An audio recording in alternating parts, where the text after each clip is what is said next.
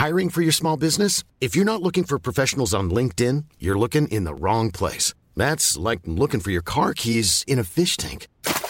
LinkedIn helps you hire professionals you can't find anywhere else, even those who aren't actively searching for a new job but might be open to the perfect role. In a given month, over 70% of LinkedIn users don't even visit other leading job sites. So start looking in the right place. With LinkedIn, you can hire professionals like a professional. Post your free job on linkedin.com slash people today. Wow. Nice. Yeah.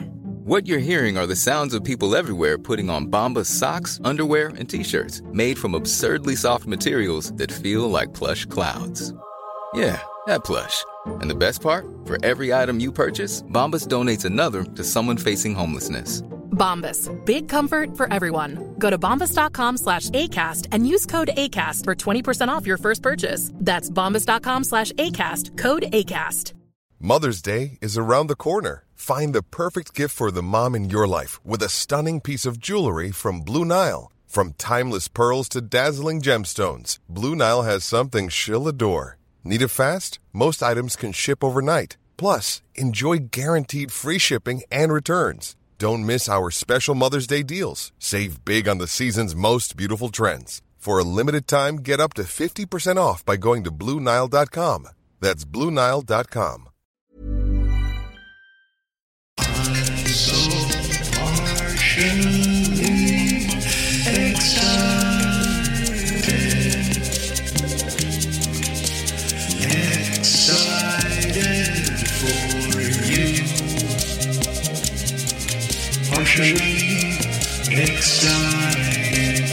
Hello and welcome on today's episode of Partially Excited. We got the awesome Jackie Bailey. Oh my God, this woman is a director, an author. She helps lead young children to find their voice and communicate. She has a podcast, a book. She's on a radio show. What else is this woman not doing? Hello welcome to the show, Jackie. How are you doing today? Hi, Aaron. Well, you make me sound better than I actually feel about myself most days. So thank you for that. As a, a well known communicator, tell us about when you discovered your art of communication. Wow. Uh, you know what? I think communication for me was not an art for many years. In fact, it somewhat eluded me because I grew up in an abusive home and I was told not to tell, and therefore I was silenced. And I was not a good communicator. I was afraid to be. I was always afraid that I might say something or tell something I wasn't supposed to. So I was always reserved and held back, uh, very awkward in social situations. And it wasn't until a time in my life when another child was facing the same abuse. And I was at that time an adult woman and I was married and had two children, young children of my own. And I had to speak up to save the life of this other child. And that was actually the first time when I realized that I had something of value to say. And it, that started me on a different journey that then led to communicating more as an art and in actually competing in speech competitions. It was quite a turnaround, and it was because I, I faced that horrible situation of either keeping silent and never letting anybody else know or speaking up, risking everything I had to do so. Did this happen all throughout childhood and teenagerhood into adulthood? It did, yes. Wow, how did that feel to have that release of that commute, not to be silent anymore? Well, it was frightening at first. You know, at first, like I said, I was faced with the decision that if I break the silence, I don't know if my husband is still going to love me. I don't know if he's going to realize the ness that I had inside of me. And what if I wasn't believed and someone thought I was crazy and wanted to take my kids away from me? So those were the, the terrorizing thoughts that I was faced with. And yet on the other side of that, knowing that I couldn't possibly allow someone else to be in the same position. And um, I thought about suicide a little bit, thinking, well, that might be the easiest thing to do. And then I wouldn't have to face this at all anymore. But then realized that if I took my own life, and no one knew what had happened to me, then my children wouldn't be protected either. So it was it was a very traumatic time and it was not easy, but once I started down that path, I began to recognize that I did have a voice and I needed to use it in appropriate ways and that it was valuable. Whatever I had to say was valuable to hear. And uh, I used it several times after that. And each time I did, I changed and or saved someone else's life. And that that became powerful to me in realizing that I was not the only one that had a powerful voice, that everybody's message needed to be heard. Everybody has the potential to change another's life or save another's life. And that's when I began to realize that children needed this.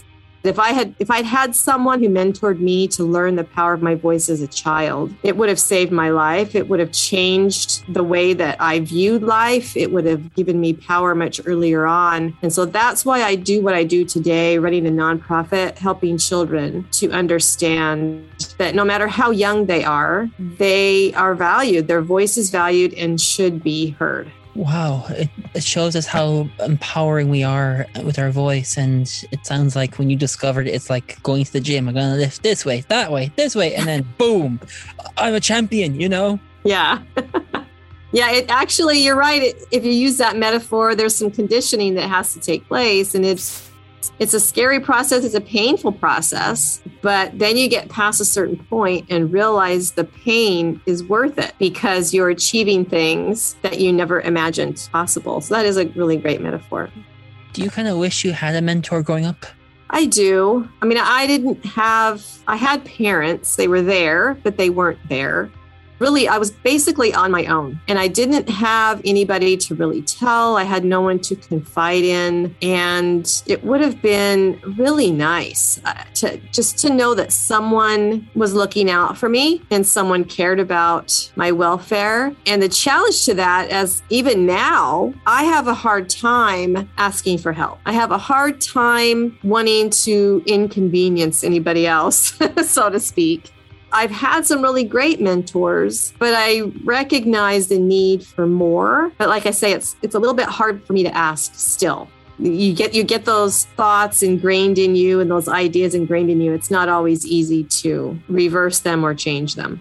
I laugh because that's me at the moment and working through is I need help, but I don't want help. And yes, uh, people like, oh, Aaron, and all oh, and then like, I just need help, and yet I don't want to give help. And I wonder, is it because we're just like macho and it's like, I can do this myself, you know? Yeah, yeah. I know. I, I don't know where we got this idea that being independent meant that you couldn't have help, you know, or that asking for help is a weakness. What I've seen from my students, these young children that I teach, is that when they ask for help, it actually shows strength. It doesn't show weakness. It actually shows self awareness and it shows self esteem when you have the ability and the power to ask for what you need and, and ask for what you want. I mean, that's strength. That's not weakness at all. And I've, I've learned that through watching my students. They say our students are our best teachers in some way, you know? Mm-hmm, for sure. It is so for me. and you probably learned a lot from watching them and learning from them and figuring out how they interact with you. Yeah, you know, it's so different today being a child than it was when I was growing up. I, I, think my circumstances, of course, were challenging. However, I know that a lot of kids today have challenges that are just as disheartening for them. When I look at what happened during this pandemic, when kids were basically taken out of their routine and they were asked not to go to school. They were asked not to see their friends. They were unable to socialize. And in many ways, it made them voiceless. They were restrained from speaking out. Many of my students have told me that even though they were feeling a lot of sadness during this time, they also recognized that their parents were feeling stressed out. They they were worried about the future. They were uncertain about what was going to happen. And so the children felt that they couldn't bring more to their parents by speaking out and letting them know how they were feeling. So, in many ways, my students have voiced the fact that they have felt repressed with their voice during this time because they just haven't felt like they can open up to their parents without causing more trauma to the family. And so, in that case, it's a lot like what I experienced. And I know that children are probably more affected by this than we will ever know. Maybe not even for years will we ever know it. And it's kind of sad because I think in many ways they've just been that we've assumed that they'll just get through this, that they're resilient and they'll bounce back and everything will be okay. And that might be true. And I hope that's true, but it may not be. And I think we can't just expect that to be the case without actually looking at situations and determining how are our children being affected by this yeah, really, people don't know what's going to happen in the future. And it's interesting how, you know, kids feel what's happening. They're empathic and energetic beings on this planet, and mm-hmm. whatever's around them, they pick up. But yet the voice is so powerful. So that's kind of interesting. We don't recognize that either, that we can be repressed at the same time, but yet her voice is like, oh, yeah, it's still working, you know? right. yeah. It just, it depends on how you view things, right? I mean, because children, even up to the age of seven, maybe even to 10, are just constantly downloading information. Everything that they're hearing and learning is considered truth and they can't spit it out. It's just there. And that's what shapes their personality. It's what shapes who they are and their self esteem and self worth. And so, if we're not careful with what we're downloading during those years, we could be setting ourselves up for some challenges with these kids later on. Yeah, and we're all we all were once a kid, so we have some sort of experience in that of what happens. Absolutely. Yeah. Why did you go and build this nonprofit? That's a really good question. I um as I was working through this art of becoming better communicator and after i had went through the process of healing from my abuse and used my voice in many ways to help others to heal from that abuse as well i started to share my message in a competition i had joined toastmasters international which you know is a global organization that supports leadership and communication skills in its members. And I had joined this organization and quickly became a leader in the organization. The reason that I joined is because I'd started a business, a for profit business that was a dental management consulting business because I'd had 30 years of experience in dentistry. I had started this company to help dentists and their teams to be more profitable. And so I joined Toastmasters International so that I could gain greater confidence speaking to potential clients who are doctors and feeling more confident and courageous in doing that.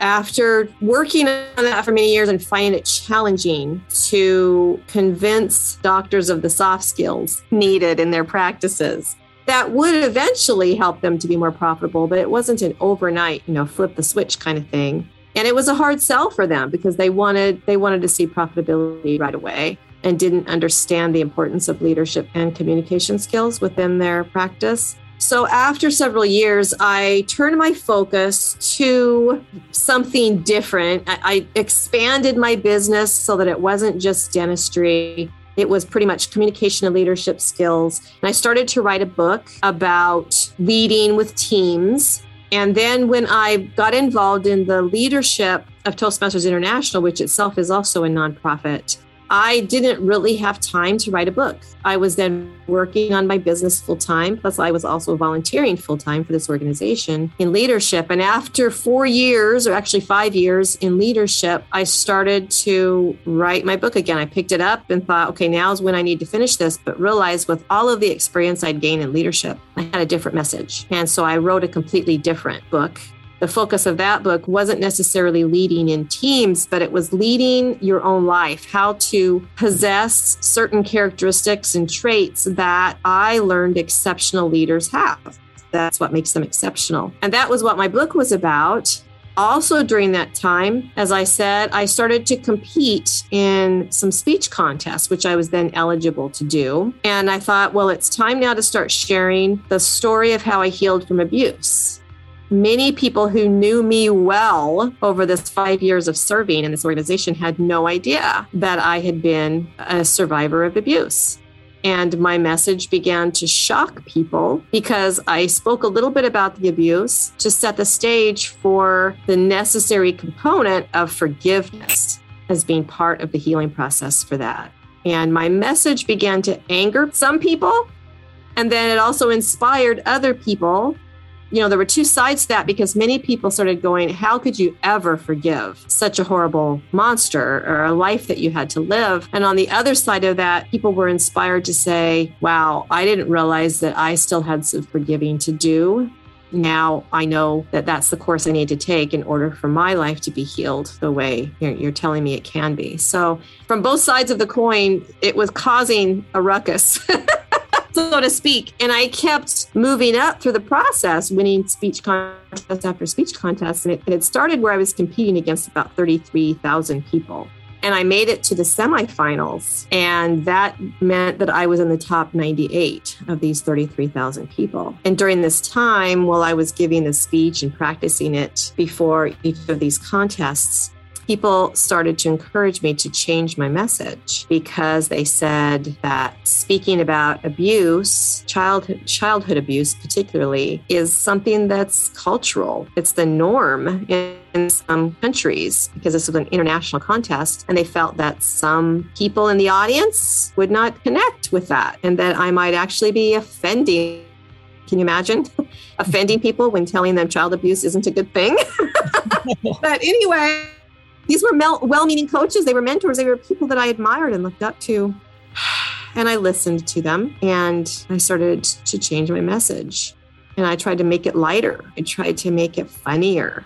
The more and more I did that, the less and less it became my message. And so by the time I got to the semifinals, I didn't even give that speech. It was a mistake. I gave a mediocre speech, but it wasn't the, it wasn't the message that I had prepared my entire life to give. And when I didn't at that point move on to the finals, I was pretty devastated. And I began to question if I even had anything important to say. I began to question whether I was worth listening to again. You know, it was those old tapes that started playing back to me. Even after all that I had gone through to heal, those old tapes are still there. We have to be real careful because certain events will start that tape player going again and if you let it play too long, it really starts to affect your ability to speak out more. So I was wondering, what am I going to do after that loss? And I answered an ad. I answered an ad for a homeschool group that was looking for somebody to come teach a group of middle school students public speaking skills. And I thought, well, I can do that. so I I did. I I looked into it, and this group uh, hired me, so to speak, and I started teaching this group of eighth graders every week. And then we did another eight or nine weeks, and then the schools that were in the area started hearing about what I was doing, and they were sending some of their students after school over so that I could do some more classes and things picked up from there. I started to advertise my the curriculum that i had developed and when my classes were going to be and i was renting conference rooms and community centers wherever i could be to hold these classes. And i was driving in all different places probably within a 100 mile radius to give these classes weekly at different places. And i was eating my three meals in the car and it got kind of crazy and that was that started in 2015 but in 2018 while giving some summer courses that year and having about 80 students through that summer i also happened upon a little house a 100 year old house that was zoned in a commercial setting. It had been unused for a couple of months it was perfect for creating a little classroom for me to hold my classes. So in 2018, I opened an actual public speaking studio in the town of Redmond in the state of Washington, USA. For the first time, I had students coming to me. for their classes. There was one central location, and uh, it was really great. And so then a year went by and I realized, you know, this is really turning out great, but there's so many kids who can't afford these classes. What about them? They need these skills as well. So in 2019, I decided to become a nonprofit so that we could reach the kids in the school districts, the public school system, which wouldn't talk to me unless I was a nonprofit. That was sort of the impetus for it. But they already had access to a lot of these kids who needed these supports, but could not, because of socioeconomic reasons, participate. They could not pay for it. So, getting my situation settled as a nonprofit allowed me then to have access to more children. And so in 2019, we became a nonprofit. And then in 2020, the pandemic hit. Just as we were going pretty full steam, we had to pivot everything to online and change everything we were doing. It ended up ended up being a good thing, but it was quite a challenge in a short period of time as we were, you know, reorganizing everything anyhow. So that was a really long answer to your question.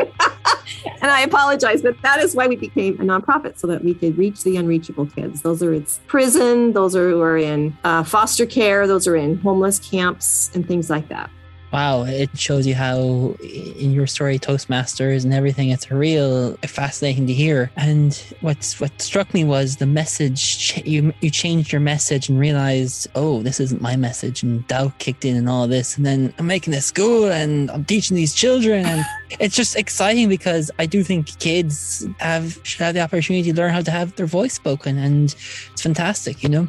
Yeah, and you know, if I had won the contest, I would not have had this opportunity. I don't I don't think I would have. I would have my schedule would have been full doing other things and I would not have been looking for an opportunity like I was. So, you know, it's it all makes sense when look back and you go, well, the reason that I was giving that message wasn't necessarily for that international audience anyway. It was because I needed to empower these kids, and that's what I that's what I'm supposed to be doing. And I wouldn't have made it that decision had it not been for all of those steps before that. And uh, it's it's really heartwarming now to give children a stage, give them a venue where they feel free to talk about what it is that really matters to them.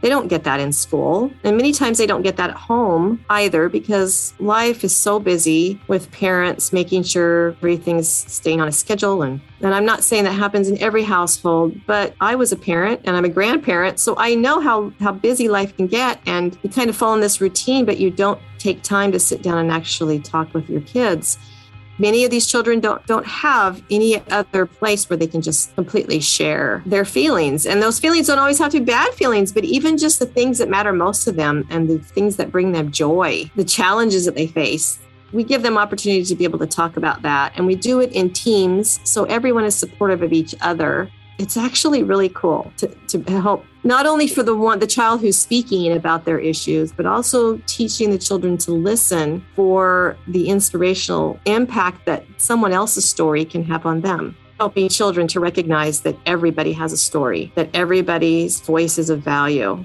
not only their own but that everybody should be heard and listened to my dream is that the world will be a better place because kids understand the power that we all have and, and the part that we play here yeah, the, the universe swings one door for us and opens another door. Uh, you know, I'm doing Toastmasters at the moment, and I wish I was the kids could have that opportunity to explore leadership, voice, all the things you're teaching because we're we need it in the world, and it's fantastic to see. And and yet and yet, um, we're we're discovering who we are and our gifts and becoming the superhero in some way. You know.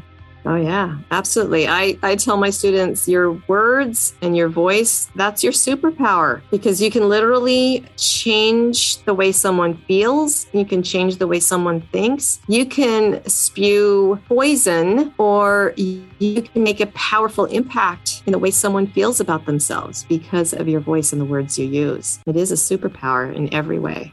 I totally agree. I wish the world could harness it more and more than reject it in some way. Mm-hmm. Absolutely. Yeah, many of us are still being silenced. Um, I don't know about you, but here in the US, It's highly political right now, and many people feel silenced because they believe in one thing politically, but they can't actually voice that for fear that they're going to be ridiculed or actually silenced or shut down. So it's it's a strange era we live in where we preach that everybody has value and everybody should be recognized for what they contribute. And at the same time, we're saying, but only if you believe what I believe do I want to hear from you. and it's just not right. When did you discover leadership? Leadership for me took a completely different meaning when I served in Toastmasters International. I became what then was called the district leader or the district governor. Actually, there were three positions before that. So there was, at that time, there was a lieutenant governor marketing who was responsible for building new clubs, creating sovereign nonprofits, and teaching people what the organization was about, providing these demonstrations of what the program offered and the benefits that it would be to them, and basically closing all these deals. And that was the first leadership position in that on its way to the area governor. The next position after that, which I served in each a year in each of these, the next position was called that time the Lieutenant Governor of Education and Training. The responsibilities that went with that were training hundreds of officers, club officers, and leaders how to meet certain milestones for the year. It also involved putting on two annual conferences, biannual conferences every year that included keynote speeches, that included breakout sessions and contests, and three meals sometimes, and award ceremonies, and things like that. So, those were, uh, it was a big change in responsibility from growing new clubs, but it was a whole different way to lead, right? And then, as the district governor, which you work into next, then you're responsible for these tremendously large budgets, making sure that your clubs are taken care of, that they're supported, that their their officers and leaders have what they need to serve their members as best they can. And plus, you're overseeing all of the other positions in the district. It was like being the CEO of a company with 4,000 employees there's no other opportunity I think I could have ever had to lead something like that other than this particular situation. And so not only was I leading in all of these different ways, but also during that time, personally, we were undergoing some very heavy financial losses. My husband's business of 15 years had to close. My business was suffering.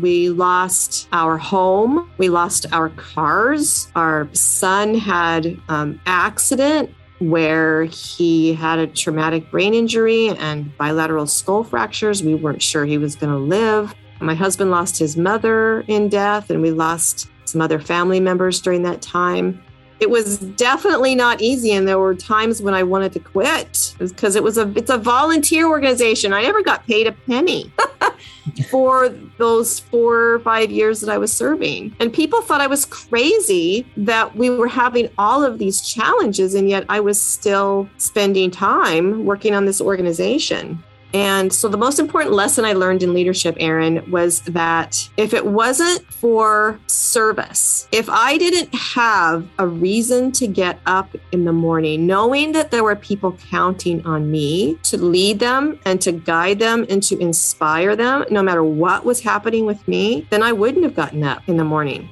I remember specifically the day that my car was repossessed that morning I had to be at a meeting where a Toastmaster club was going to be formed, and it was my responsibility to lead it. And yet my car was just taken away from me an hour before.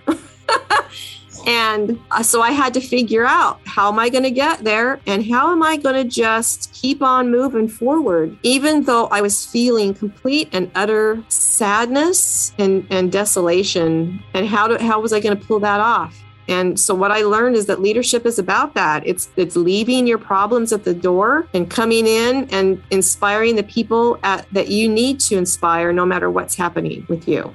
That was a huge lesson for me and that's what my book is about really. It's called Self Centered Leadership, and it's really about learning that self is an acronym for four characteristics you have to have to be exceptional, and that is sacrifice, it's empowerment, love, and friendship self. And when you find yourself centered in self, then you will inspire, you will motivate, you will guide people to greater and greater things. And that's what leadership truly is. It's not about building followers, it's about developing more leaders and helping people to see the skills they have to lead and then empowering with them with the tools to do so. Wow, I, I love it. Um, I get the feeling that Toastmaster was kind of your way of dealing with the your personal problems that you were having at the time, being a leader, and it must have been hard to have all that. Yeah, but it sounds like you got up and you still held the meetings and you still did what needs to be done. You know.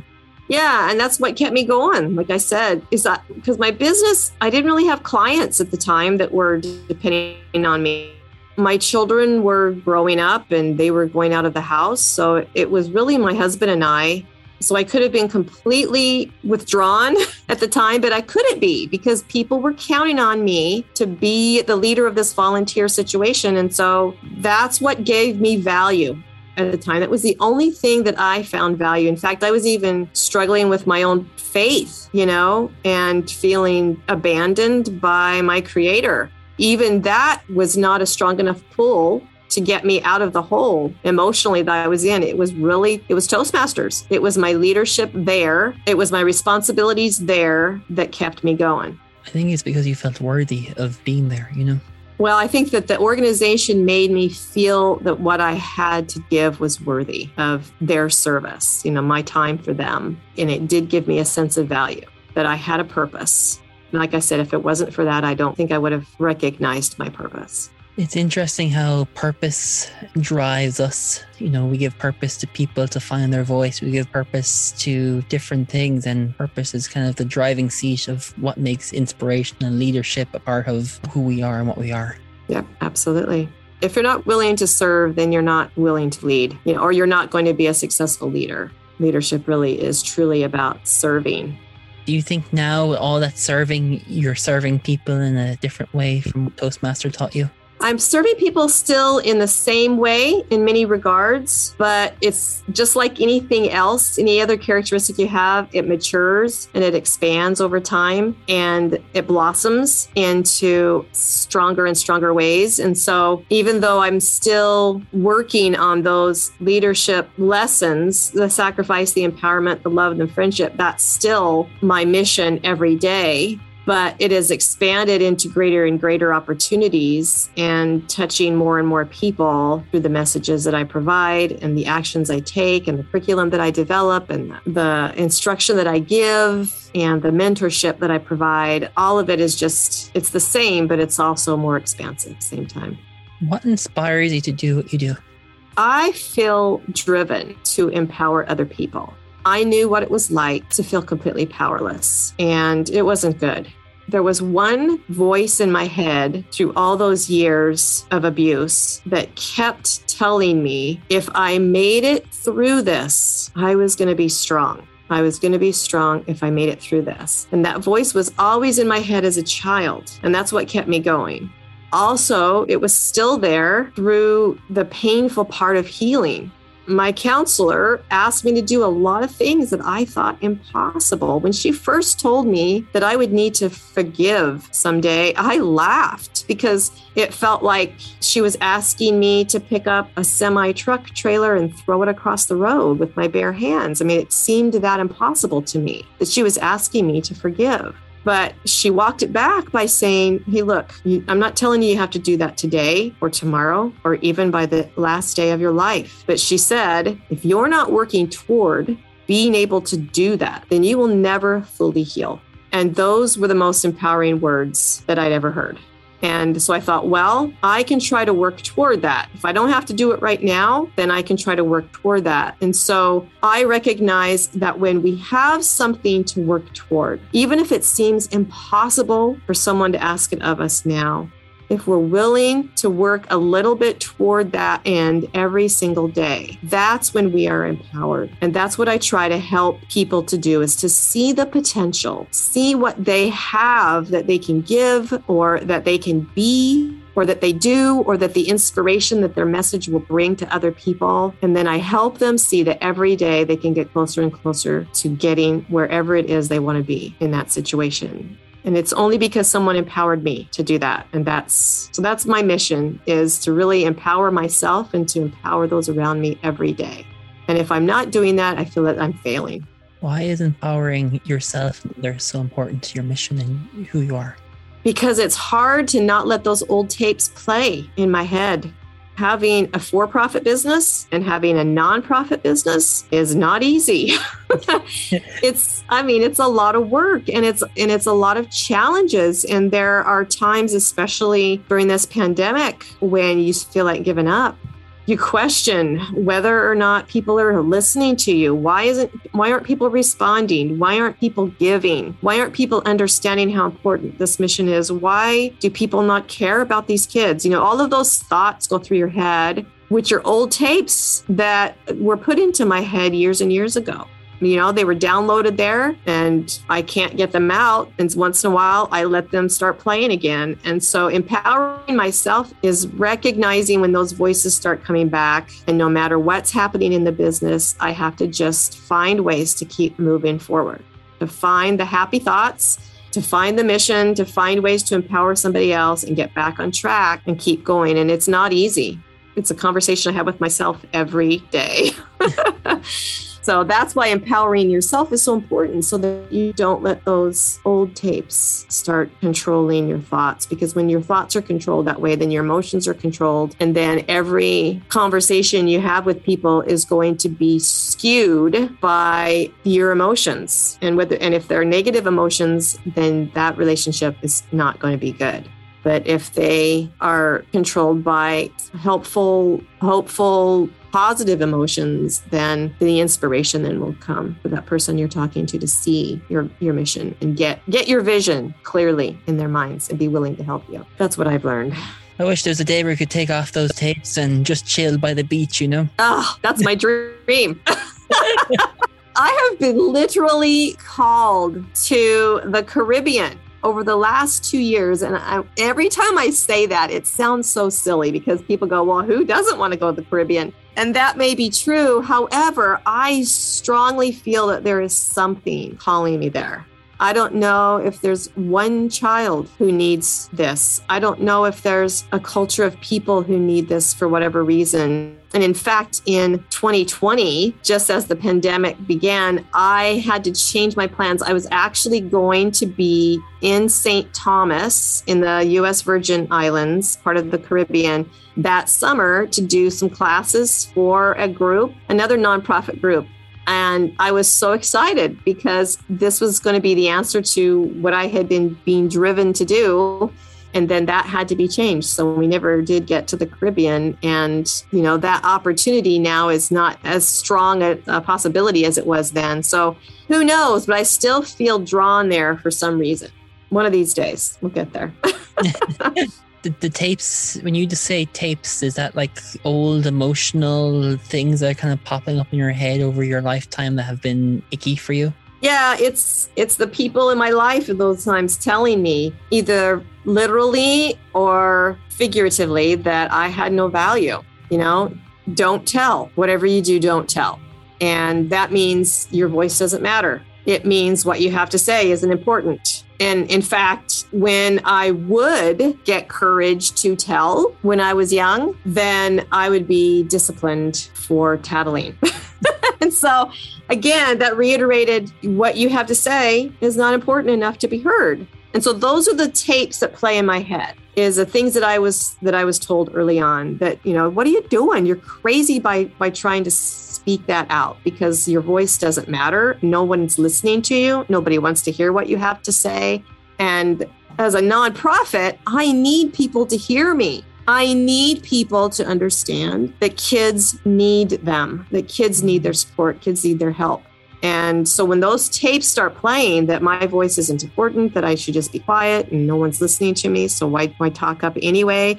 you know that's dangerous for the kids and i have to remember that because it's no longer my voice that needs to be heard it's their voice and if i stop speaking up then they don't get heard so it's it's this constant battle going on in my head of the old tapes telling me to shut up and the new tapes saying you have to keep speaking or the children will be silenced. So I sometimes wonder could we turn off those old tapes and just say this is who I am, you know, the, the stress of it, you know. Yeah, I think we can. I just haven't figured out a way to do it yet, but I'm hopeful that there's a way to just completely turn those off and never have them come up again.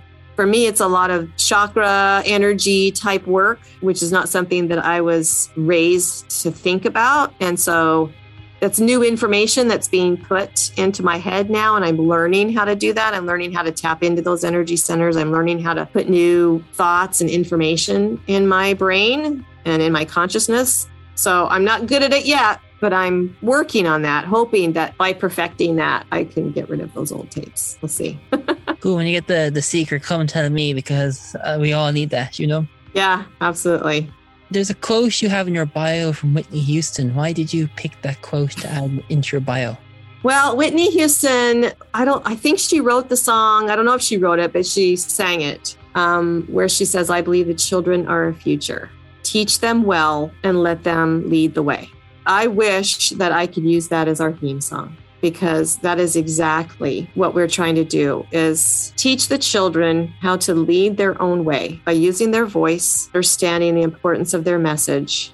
Uh, that song has always inspired me. Even before i was doing this I, I always enjoyed listening to that song. I grew up oh i graduated high school in the 80s and then we are having kids in the 80s and so that that song was sing was playing a lot I had young children at the time. And so it was an inspiration for me that the children are our future. And at that time, the, the, song was talking about my own children. And I was trying to teach them well and to help them to lead their own way. And now it brings a different meaning to me as I'm helping the world's children to lead their own way. So that's why I have that in my bio.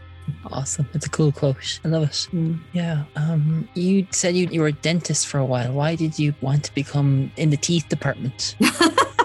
Well, I was actually never a dentist, but I was just about everything else. it was a strange situation. I was kind of led to go into dental assisting school because of the abuse I suffered and because the family I grew up in. I was never actually told that I should go to college. It was never suggested to me that there was anything educational that happened after high school. It was just, you know, you grow up and then what? And so my focus was always, well, I just got to grow up. I got to survive another day. And I never really dreamed about my future. I never thought about what I might be or what I could do. It was just never, it was just never entered my mind. And so once high school was over, I didn't know what I was supposed to do. I actually got an opportunity to go live with a family friend and his family in uh, Utah, from where I was living in Arizona at the time. And that summer, I worked for him. He was flipping motels. And so I was doing manual labor, putting up sh- uh, sheetrock and painting, climbing up scaffolding and, and staining high walls and things like that. So out of high school, I was doing this manual labor and I came back for a holiday. And when I say back, I mean I went back to Arizona where I had been raised and I was there for a holiday. And I met up with an old friend, and she was telling me about her sister who went to dental school to become a dental assistant. And the minute she said that, I felt something.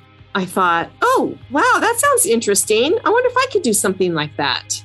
I'd never thought about it before. I didn't even go to dentist that much when I was a kid, maybe twice, you know, because again, my family just wasn't into things like that. And so I went to a school nearby and I checked it out and I secured my own grant. I secured my own financing to go to be a dental assistant and it was a it was an 11 month program.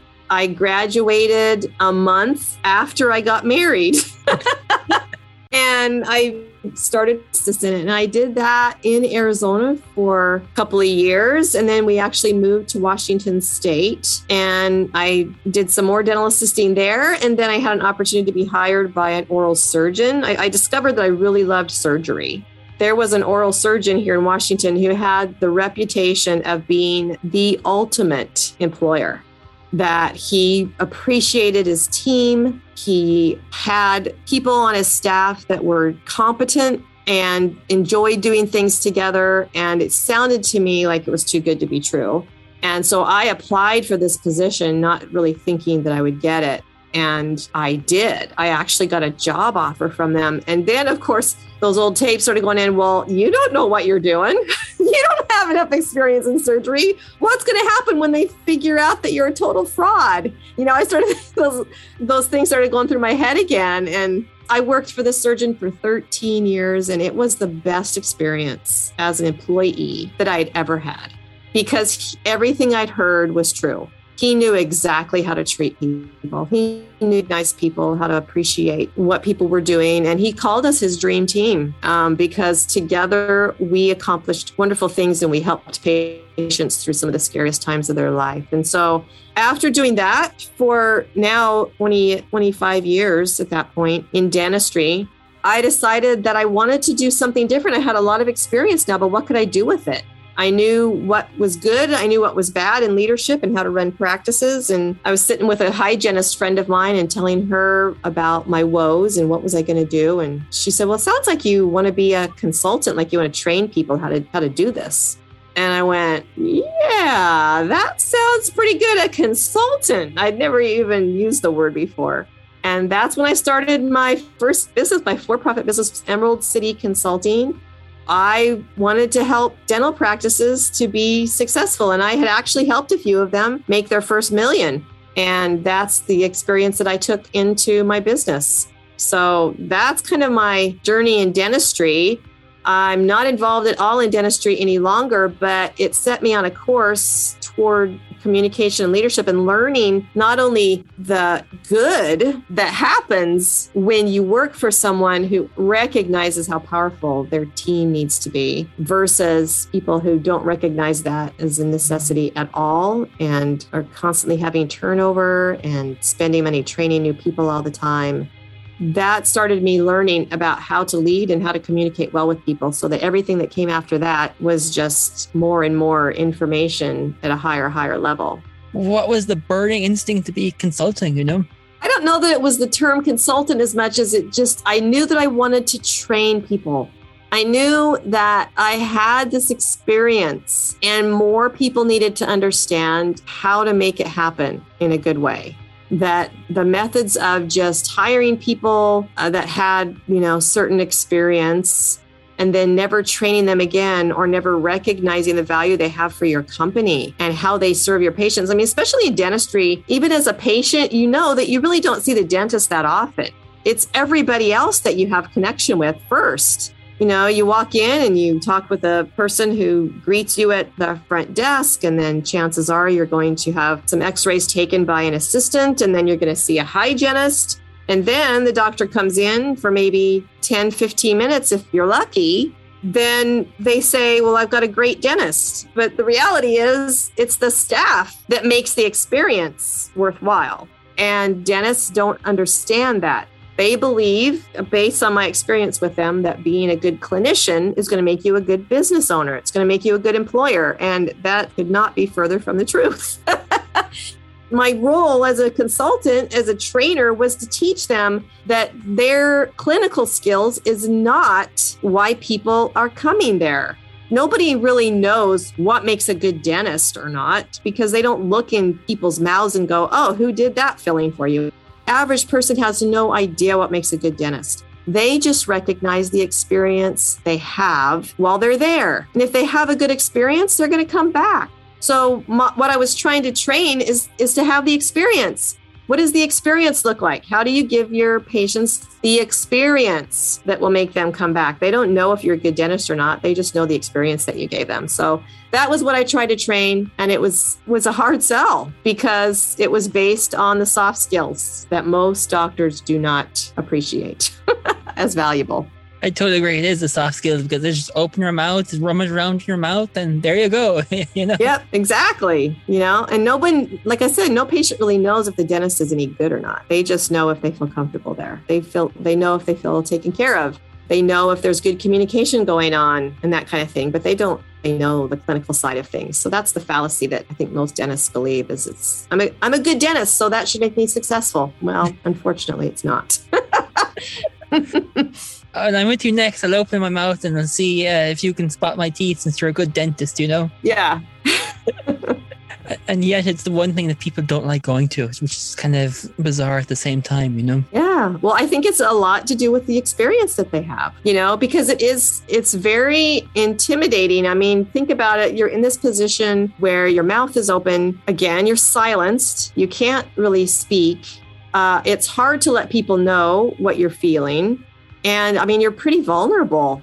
you have to trust this person who's who's in your mouth. I mean, they could drop something down your throat or anything. And so it's an uncomfortable situation to be put in. And that's why the experience is so important because that trust has to be there. The rapport has to be there with your patients. And if it's not, then people aren't they're going to have a bad experience. You know, that's what they're going to report. Well, I this dentist was bad. It wasn't that he did a bad filling or she did a bad filling. It's just that they had a bad experience there. So that's what you have to work on with your clients, with your patients, is the experience. Everything in life is experience, you know, knowledge, stories, all comes back to how your experience is, how you're demonstrating through that ex- experience in life, you know, childhood, business, etc. It's interesting, isn't it? This quote has been attributed to many people. I've heard it for, uh, being said by Maya Angelou. I've heard people say it was Oprah Winfrey. But no matter who said it, it's a great quote. And that is people won't care how much you know until they know how much you care. Again, that speaks to the experience. People will find you credible when you provide them an experience of joy. They will find you incredible or, or, they will lack credibility if you provide them an experience of fear or uncomfortableness or things like that.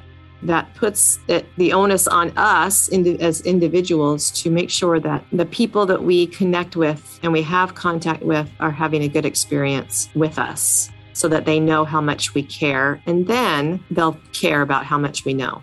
Yeah, and, and probably, you know, we go to restaurants, it's tell our friend, oh, I was at this restaurant because this, it's not the food, it's the, the, the love and the care. And mm-hmm. I, would, I, would, also assume teaching kids how to Toastmasters their voice, it's probably their experience of this is new, this is interesting, this is wow, you know? Yeah. In fact, you know, I'm sure you've heard this too that fear of public speaking in the top 10 fears that human beings have, it's either in the top it's either first or second, depending upon the list that you look at. Only ever preceded by death. So death is usually number one, and fear of public speaking is number two, or those are reversed sometimes, but it's always in the top two. And you wonder, why is that? Why do we fear public speaking so much? And it's because the experience that we've had sharing our voice like like me you know when people says oh that that wasn't important or you know you shouldn't be tattling or things like that. And that's where we get that fear of public speaking is the reactions that we've had from other people the experiences that they've given us or provided to us through when we've tried to share our voice right? So what i'm hoping to do with our students is that they won't have those bad experiences public speaking that by catching that early, we can provide them the experience where I just gave a speech and I got a standing ovation. Or my teammates just told me that they really liked my story, or they laughed at what I said because it was a funny story I was telling. And if you can give kids opportunities to have good experiences speaking up and speaking out, then that fear is going to be way down on the list, maybe not even be in that top 10 list. And that's part of our mission too, is to get rid of that. Because I think it's becoming more and more important in the age of social media that we speak out that we are that we understand our value system and that we're we don't want to compromise on that and be swayed by whatever political climate we're living in it's really going to be important for the next generation to know who they are to know why they are who they are and to be able to speak out with courage about anything they want to say without fear of retribution, without fear of being hated. It still might happen, but because they have the confidence in what they're saying, it won't matter to them because they'll recognize the importance of it. So that's what I'm hoping. I hope it's the same way too. But I also think as adults, we have that kid inside us that, that's looking to come out the same way the kids when they're young. It's the exact mm-hmm. same opposite, regardless for 200 years old or five years old, you know? Yeah, I think it is human nature to want to speak. I think we recognize that as our superpower, like I mentioned earlier, that it is our voice that changes situations. It's what we say that gets a reaction from people. I mean, we learn that from a very newborn baby. The minute we cry, there's a reaction by the people around us. They pick us up, they feed us, they, you know, change us, whatever. And so that might be the very first piece of real learning that takes place in us is I do something with my voice and there's a reaction there. And so it's this foundational part of us And we want to be able to use our voice to speak out. And if that is taken away from us for one reason or another, whether figuratively or literally, then it changes us. It changes our sense of being human. It changes our sense of being important. And that can only be bad to a species of people you know, who want to use their voice. Even babies who are born deaf use their voice. They still babble up until they're about six months old. That's how important our voice is. And even though they can't hear themselves babbling or even hear anybody else talking, deaf babies still babble. They still use their voice. So it's it's something that we just take for granted, but it is the, the most important part of us. Yeah, there's two things I think we take for granted is how we speak and how we listen, you know? Yep, absolutely. Jackie, outside of your voice and everything, do you think there are any other superpowers or what makes you superhuman in any way? hmm. Well, I will tell you that uh, one of the more important moments of my life was not only when I finally broke the silence of the abuse, but when I was able to face my abuser and say three very magical words, which were, I forgive you. Those three magical words opened the door to his prison cell in all those years that I was working toward being able to forgive, I honestly never knew that at some point my place as a victim, his victim for so many years, had been actually switched to he had become my victim because he could no longer abuse me. However, I had imprisoned him because of his actions. He was not able to progress in life until I freed him by forgiving him.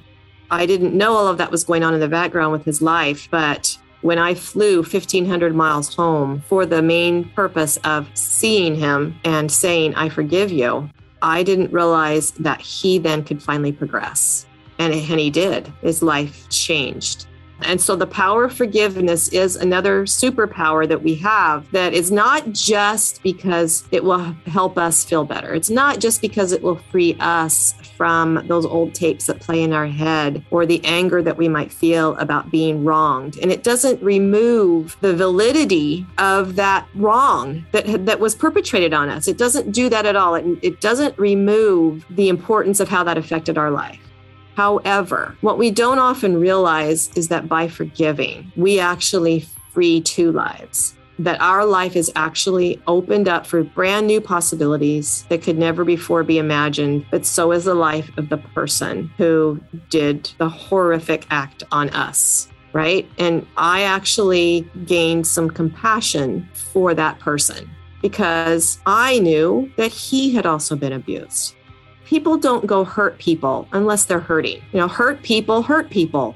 Hurting people hurt people. And so, if you can see the compassionate side of that person who may have hurt you horribly and look at the reason that they did that is likely because they were also hurt horribly. It's not an excuse and it doesn't lessen what happened to you but it allows you to open up that powerful part of yourself that says, I'm no longer going to let this control who I am. It's not going to define me any longer, nor am I going to let it define that person. I'm not going to let their actions, their mistakes be held over their head for their entire life because that's destructive for the world. And so, if I can play a small part in forgiving myself and forgiving that person, now they can also forgive themselves. The whole world is affected by that because the vibration that is changed because of that simple act is felt around the globe. I mean, it just is. And so, if more of us were willing to forgive, if more of us were willing to open that superpower part of ourselves and just say, sincerely, I forgive you, I can't even imagine the change that would take place in our world. It'd be a vibrational explosion or earthquake. Wouldn't it be amazing? Yeah, it would be. And we have to use our voice for that. So it's it's a separate superpower, but using our voice is how that happens. Whether it's written, I know sometimes we don't have a physically can't speak, and that's okay, but we can write it down. That's still our voice. You know, I teach my students about Dr. Uh, Masaru Emoto. Have you heard of him? Yeah, the water guy. Yeah, the water guy. Yeah. And I know that there's a lot of science that says that was, you know, a bunch of baloney, but I've had my students experiment and test his words. So they they take on this little scientific mode, right? And we say there's some people who doubt this. I personally believe it. So let's check it out. Let's see what you guys think about it and see how it affects you. And so my students learn about the experiments that he performed, and then they are asked to perform some of their own experiments. And every single one of my students has proven that it's accurate based on their experiences. I've had students that will come back and say, you know, I set a goal that for one week, I was going to say only positive words to myself. And I was going to say only positive words to my mom, which is really hard because me and my mom don't get along very well. But I use only positive words with my mom for one week. And they'll come back and they'll say, you know what? It was amazing. My mom was smiling more we had really good talks. We laughed together and they said, I felt better, but it was what was wonderful is that my mom, I could see the difference in my mom. And so they'll come back and say, I now know that what I say to people truly makes a difference in how they feel. And that changes my world too. In every single instance, my students have come back with reports like that. And so it's really powerful when they can learn that themselves, when they can try something and figure out, hey, this guy might seem like a weirdo to some people, but to me, his words ring completely true. And that is not, it was meant to be a pun. and so that's that's exciting too that they get to experience things like that and experiment themselves with their own powers. I love it because they get to be curious and they get to explore and experiment with things that are kind of quirky, but not in the world of ordinary. Oh, that's odd, but yet they're being curious, you know? Yeah. And you know, when you when you're talking to youth who are being raised in a very technical society, right? Mm-hmm. Things like that, they kind of when I first introduce the idea to them, they think, well, this is really nuts. you know? but that's why I want them to try it for themselves because it doesn't matter what I say unless, again, you know, unless they know how it affects them, they're not going to really want to to try it out. So, so they just they try it and they figure out, you know what, this actually works. There could be something to this that leads them then into a whole different dynamic of using positive words more than the negative words in everything they do. And so then longer term, they report, you know, I, am not bullied at school anymore. I get better grades. My teachers seem to really understand me better. I mean, there's there's so many consequences that you don't think about when all you do is make a slight change in yourself and the ripple effect comes into play in so many different areas. And so it's really exciting to see my students students learn about that too and recognize it without me even really trying. It just happens. it's like the human abacus, you know, a tilt one here, here, one there, and boom, you know? Yeah, actually. Yeah. Perpetual, perpetual motion of words. When, when it starts, then it, it, just keeps going on and on and on. It echoes around the world. Yeah. Positivity. And the, and the fuel and the engine is positivity, you know? Yep we're doing a lot of really cool things at the Speak Feed Lead project. And it's not just about getting up on a stage and giving a speech. There's so much more to what we're teaching these kids than that. I mean, we're really helping them to have a different mindset. We're really helping them to understand who they are, the value they have as a person on this planet, and the part they have to play, which is an important part, that a part that only they can play, and that they have a unique life experience that is going to inspire someone else maybe more people than they can ever imagine, but at least one person is going to be inspired by their message when a child knows that, you know, the effects that, that again, that that's going to have on the world, I think it's immeasurable, you know. Right now, we're actually working on a project with them where we are helping them to write a chapter of a compilation book. So, 40 of our students will each write a chapter, and it, their chapter can be about anything they want. It could be fiction, it could be nonfiction, it could be poetry, it could be an informational type speech about their favorite sport or about watercolors, you know, whatever. It doesn't matter. They have around a thousand words that they can use in their chapter to share with the world whatever they want to. And then this book is going to be compiled by a publishing company. It will be designed, it will be edited, and it will be published in all the usual bookstores, that Amazon and Barnes and Noble and every everywhere you can buy books now. Uh, that book will be there. And now our students will be able to go to book signings they can sign the a book that people will buy. They can talk about their chapter We actually are also partnering with an organization that does TED Talks for kids. And so once this book is published, imagine the credibility that's now going to be added to their resume for, for a TEDx organization uh, so that they can get on stage as a TED speaker and, again, voice whatever message they want to. I mean, the empowering aspect of that is tremendous.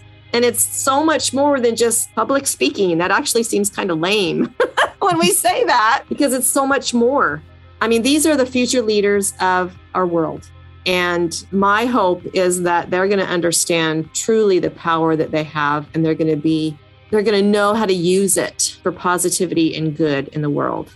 And I really look forward to the day when that shift happens because kids that are coming up through the ranks know exactly what their powers are and use them for good. Yeah, all those comic book characters we see me now in the world due to what you're doing with all these amazing children. I hope so. That'd be really cool. Yeah.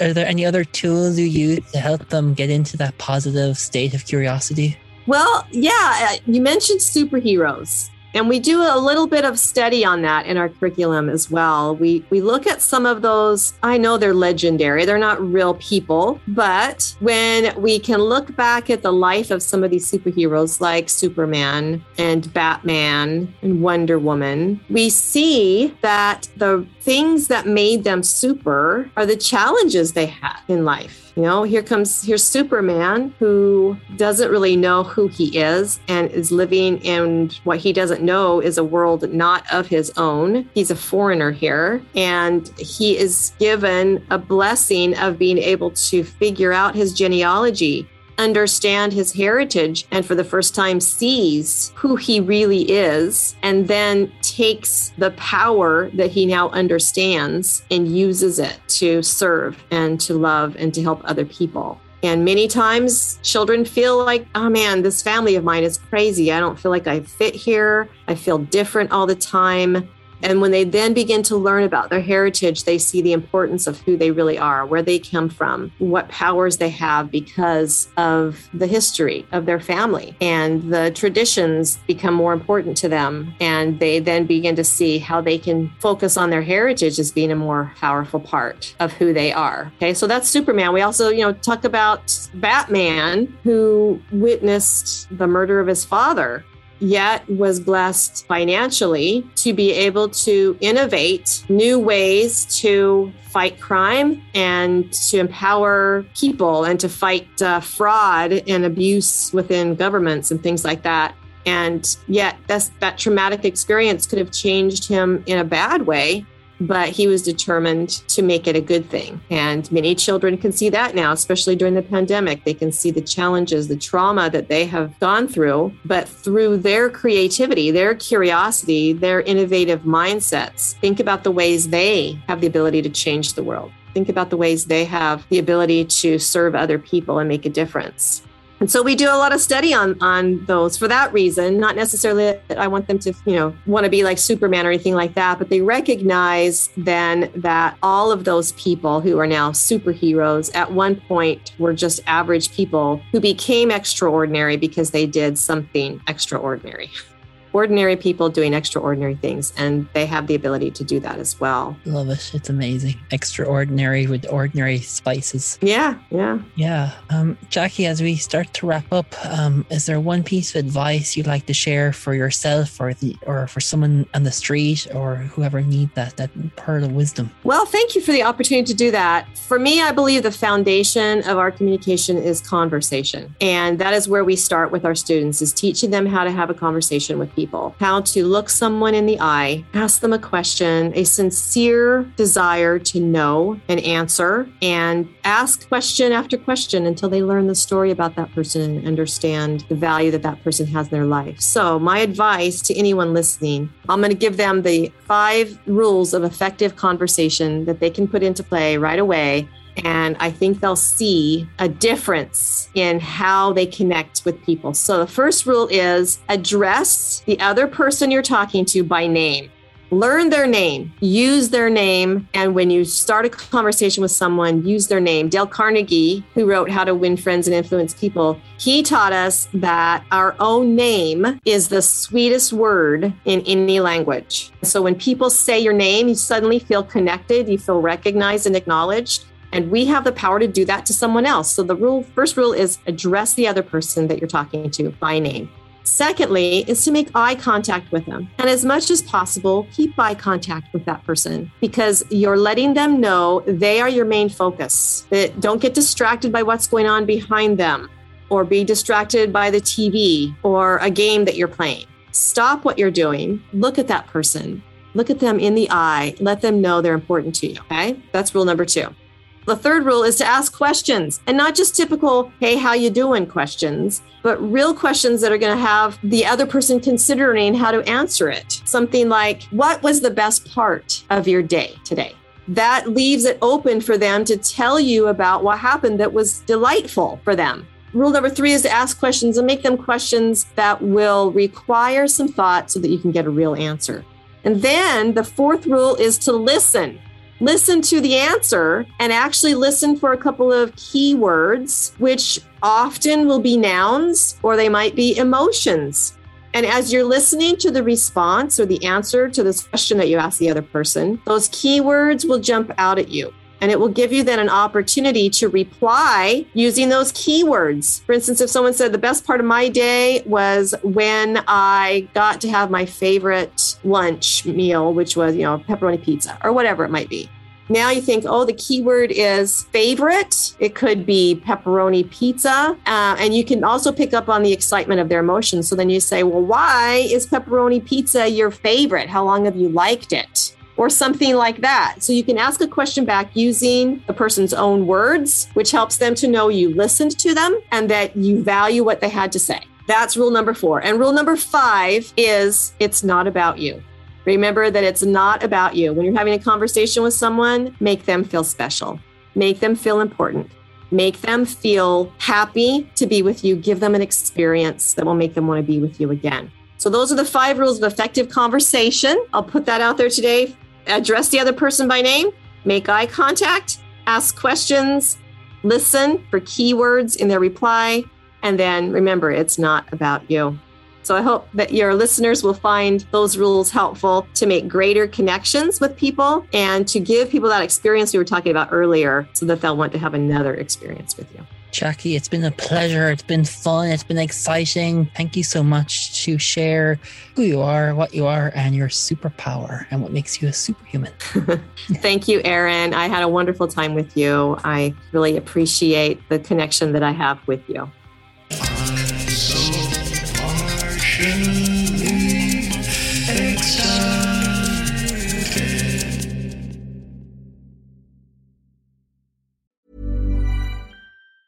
Planning for your next trip? Elevate your travel style with Quince. Quince has all the jet setting essentials you'll want for your next getaway, like European linen, premium luggage options, buttery soft Italian leather bags, and so much more. And is all priced at 50 to 80% less than similar brands. Plus, Quince only works with factories that use safe and ethical manufacturing practices.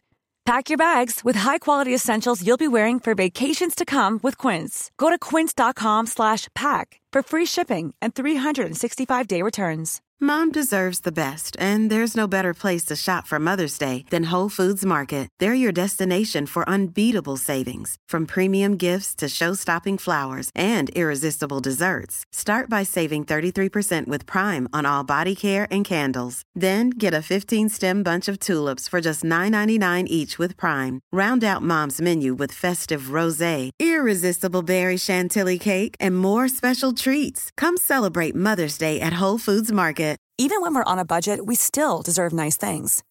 Quince is a place to scoop up stunning high-end goods for 50 to 80% less than similar brands. They have buttery soft cashmere sweaters starting at $50, luxurious Italian leather bags, and so much more. Plus, Quince only works with factories that use safe, ethical, and responsible manufacturing. Get the high-end goods you'll love without the high price tag with Quince. Go to quince.com/style for free shipping and 365-day returns.